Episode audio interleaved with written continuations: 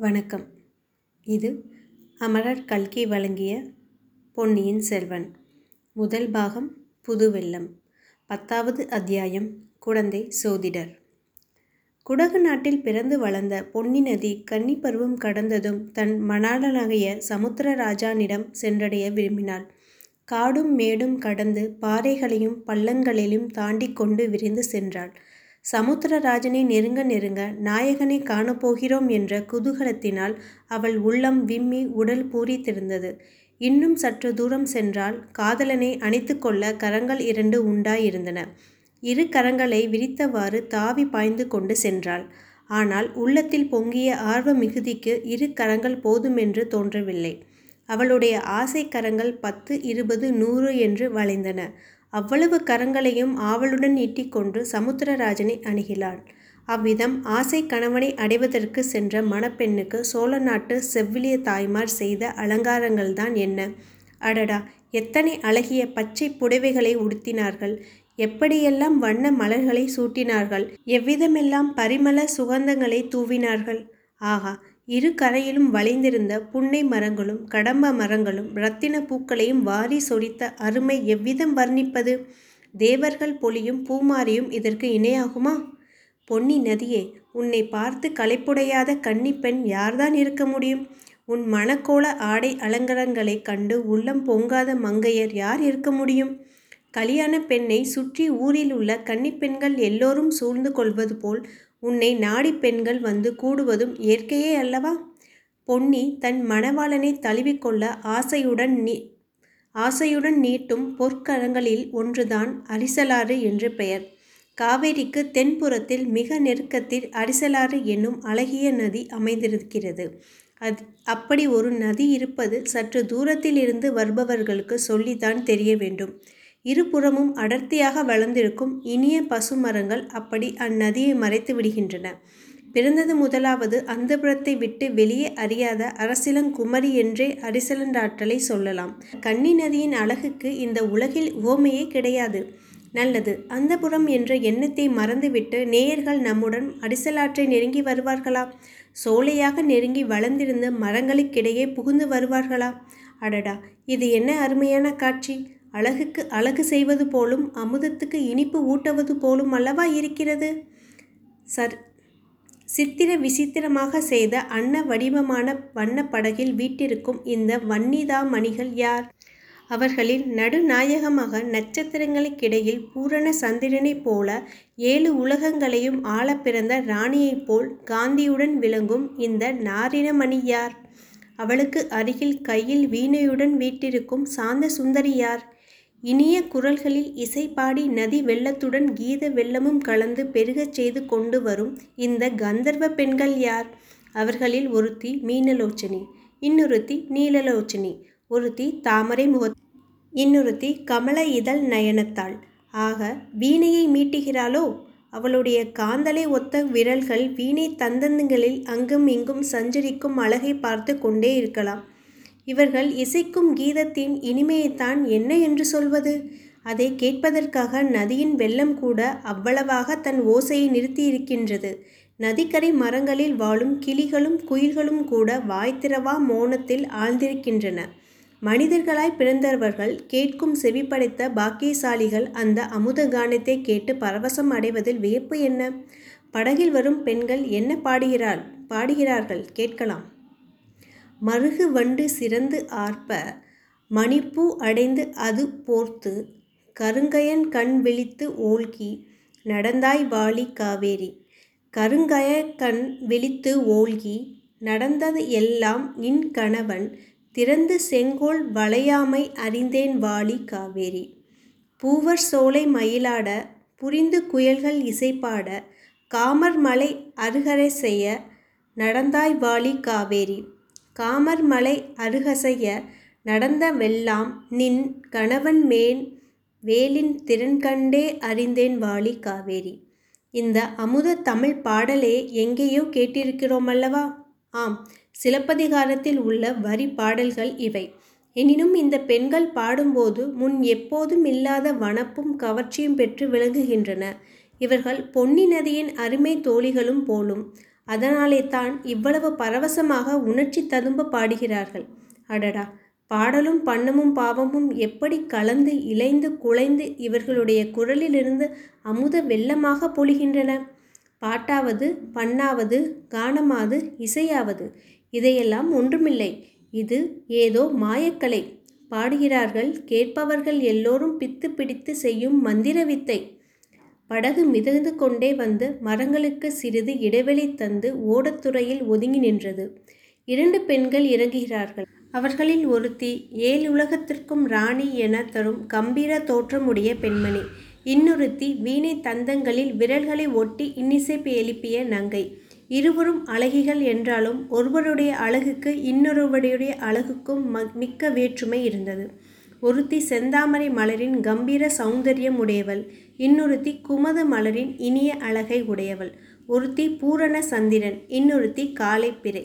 ஒருத்தி ஆடும் மயில் இன்னொருத்தி பாடும் குயில். ஒருத்தி இந்திராணி இன்னொருத்தி மன்மதனின் காதலி. ஒருத்தி வேக மகாசனியான கங்கா நதி இன்னொருத்தி குலைந்து நெளிந்து செல்லும் காவேரி. வாசகர்களை மேலும் சந்தேக ஆராய்ச்சி நிலையில் விட்டு வைக்காமல் இவர்கள் இருவரும் யார் என்று சொல்லிவிடுகிறோம். கம்பீர தோற்றமுடைய கங்கைதான் சுந்தர சோழ மன்னரின் செல்வ புதல்வி குந்தவை. சரித்திரத்தில் ராஜராஜன் என்று புகழ்பெற்ற அருள்மொழிவர்மரின் சகோதரி. அரிசிலங்குமரி என்னும் இள இளைய பிராட்டி இன்று மக்களால் போற்றப்பட்ட மாதரசி. சோழ சாம்ராஜ்யத்தின் மக்கோணத்திற்கு அடிக்கோளாகிய தமிழ் பெரிய செல்வி.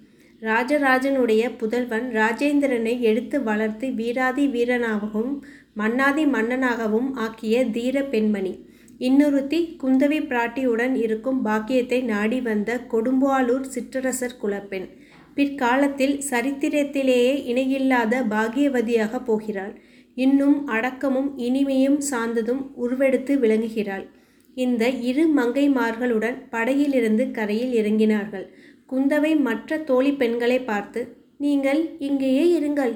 ஒரு நாளிகை நேரத்தில் திரும்ப வந்துவிடுகிறோம் என்றாள். அந்த தோழி பெண்கள் அனைவரும் தெய்வ தமிழ்நாட்டில் பற்பல சிற்றரசர்களின் அரண்மனையில் பிறந்த அரசகுமாரிகள். குந்தவை தேவிக்கு தோழியாக இருப்பதை பெற்காரும் பேராக கருதி பழையாறை அரண்மனைக்கு வந்தவர்கள். இப்போது தங்களின் ஒருத்தியை மட்டும் அழைத்து கொண்டு குந்தவை பிராட்டி கரையில் இறங்கி போய்விட்டு வருகிறேன் விரைவில் வருகிறேன் என்றதும் அவர்களுடைய கண்களில் ஏமாற்றமும் அசூயையும் தோன்றின. கரையில் குதிரை பூட்டிய ரதம் ஒன்று சித்தமாய் இருந்தது வானதி ரதத்தில் ஏறிக்கொள் என்றாள் குந்தவை. தன் தோழியை பார்த்து வானதி ஏறியதும் தானும் ஏறிக்கொண்டாள் ரதம் வேகமாக சென்றது. அக்கா நாம் எங்கே போகிறோம்? எனக்கு சொல்லலாம் அல்லவா என்றாள் வானதி. சொல்லாமல் என்ன? குழந்தை சோதிடர் வீட்டுக்குத்தான் போகிறோம் என்றாள் குந்தவை. சோதிடர் வீட்டிற்கு எதற்காக போகிறோம் அக்கா? என்னத்தை பற்றி கேட்பதற்காக? வேறு எதற்கு? உன்னை பற்றி கேட்பதற்காகத்தான். சில மாத காலமாக நீ இப்படி பிரம்மை பிடித்தவர் போலும் உடல் மெலிந்திருக்கும் வருகிறாய். உனக்கு எப்போதும் பிரம்மை நீம்பி உடம்பு தேடும் என்று கேட்பதற்காகத்தான். அக்கா தங்களுக்கு ரொம்ப புண்ணியம் உண்டு. எனக்கு உடம்புக்கு ஒன்றுமில்லை. என்னை பற்றி கேட்பதற்காக போக வேண்டாம். திரும்பி விடுவோம். இல்லையடி அம்மா இல்லை. உன்னை பற்றி கேட்பதற்காக இல்லை. என்னை பற்றி கேட்பதற்காக போகிறேன்.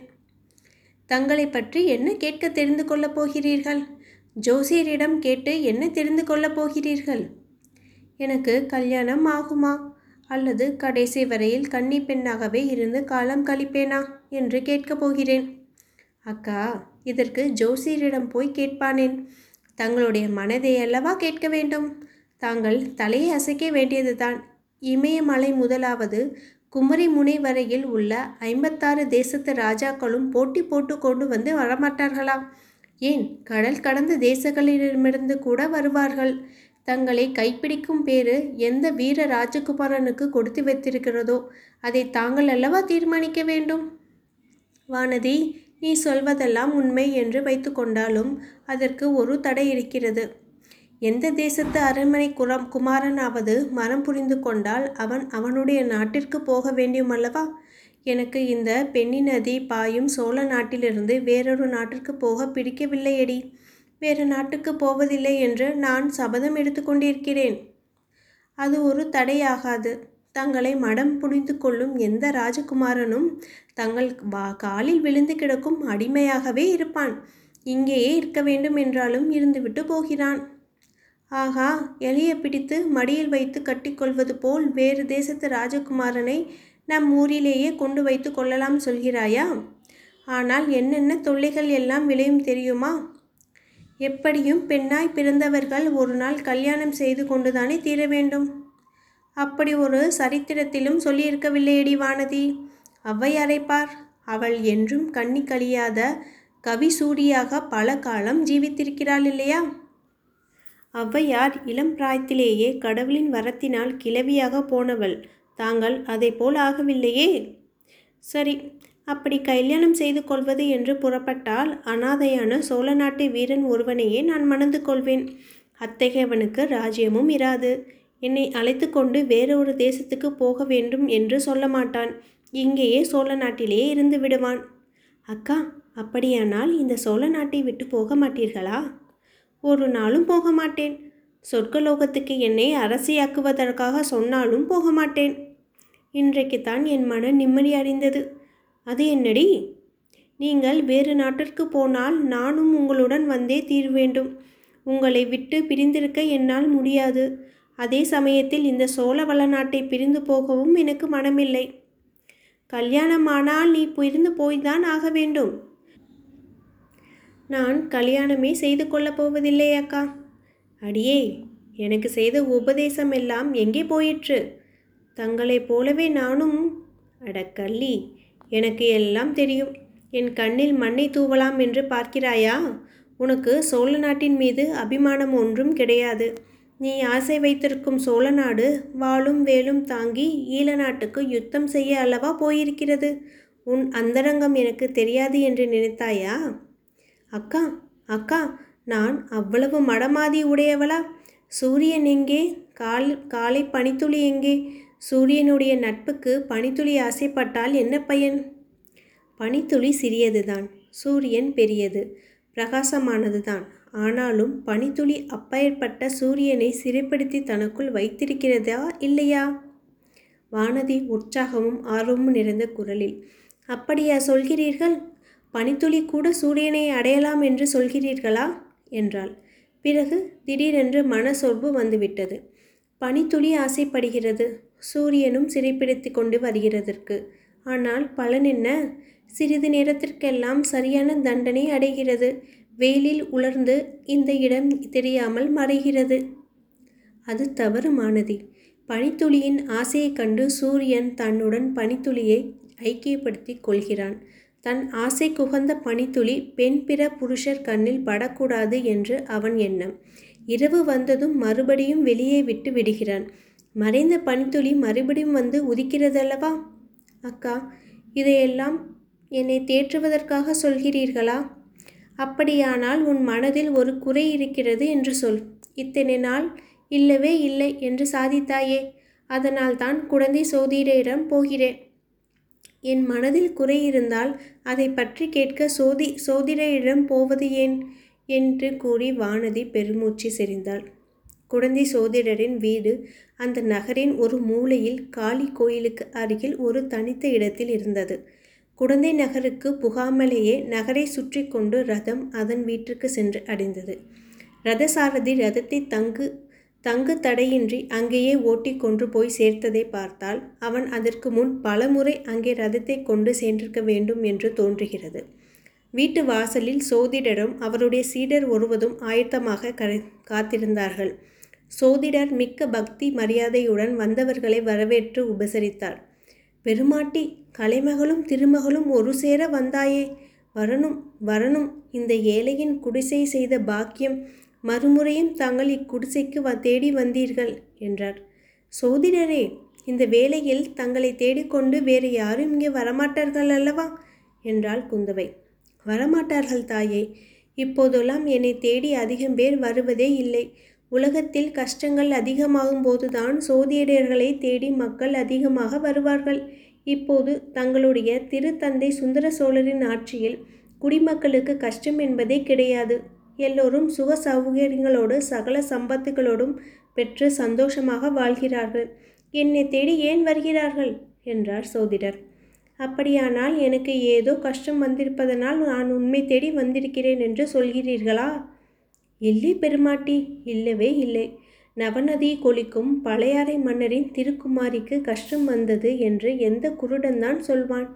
உலகத்தில் மக்களுக்கு கஷ்டமே இல்லாமல் போய்விட்டிருந்தபடியால் இந்த ஏழை சோதிடனுக்கு மட்டும் கஷ்டம் வந்திருக்கிறது. இவனை மட்டும் கவனிப்பார் இல்லை. ஆகையால் இந்த ஏழையின் கஷ்டத்தை தீர்ப்பதற்காக அந்நம்பிக்கை போல் வந்திருக்கிறார்கள். தாயே குடிசைக்குள்ளே வந்தருள வேண்டும். இங்கேயே தங்களை நிறுத்தி வைப்பது நான் செய்யும் அபச்சாரம் என்றார் சோதிடர் சமாத்காரமாக பேசினார். ரதசாரதியை பார்த்து குந்தவை ரதத்தை கோயிலுக்கு சபிமம் கொண்டு போய் ஆலமரத்தின் நிழலில் நிறுத்தி வை என்றார் பிறகு சோதிடர் வழிகாட்டி முன் செல்ல குந்தவையும் வானதியும் அவ்வீட்டுக்குள்ளே சென்றார்கள். சோதிடர் தம் சீடனை பார்த்து அப்பனே வாசலில் ஜாக்கிரதையாக நின்று கொண்டிரு. தப்பி தவறி யாராவது வந்தாலும் உள்ளே விடாதே என்று எச்சரித்தார்.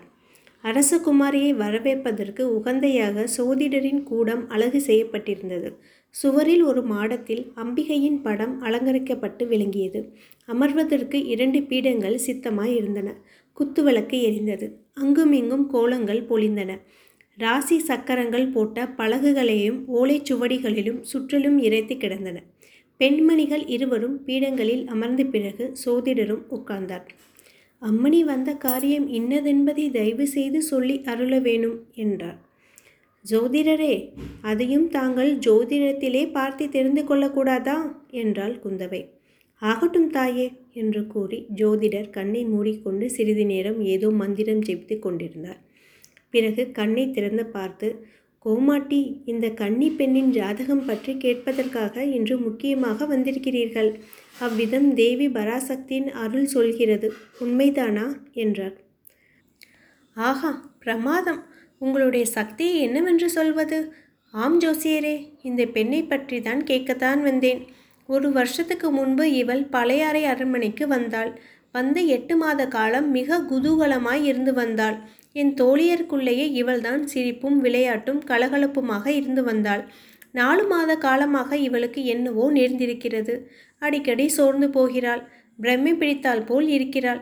சிரிப்பையே மறந்துவிட்டாள். உடம்புக்கு ஒன்றுமில்லை என்கிறாள்.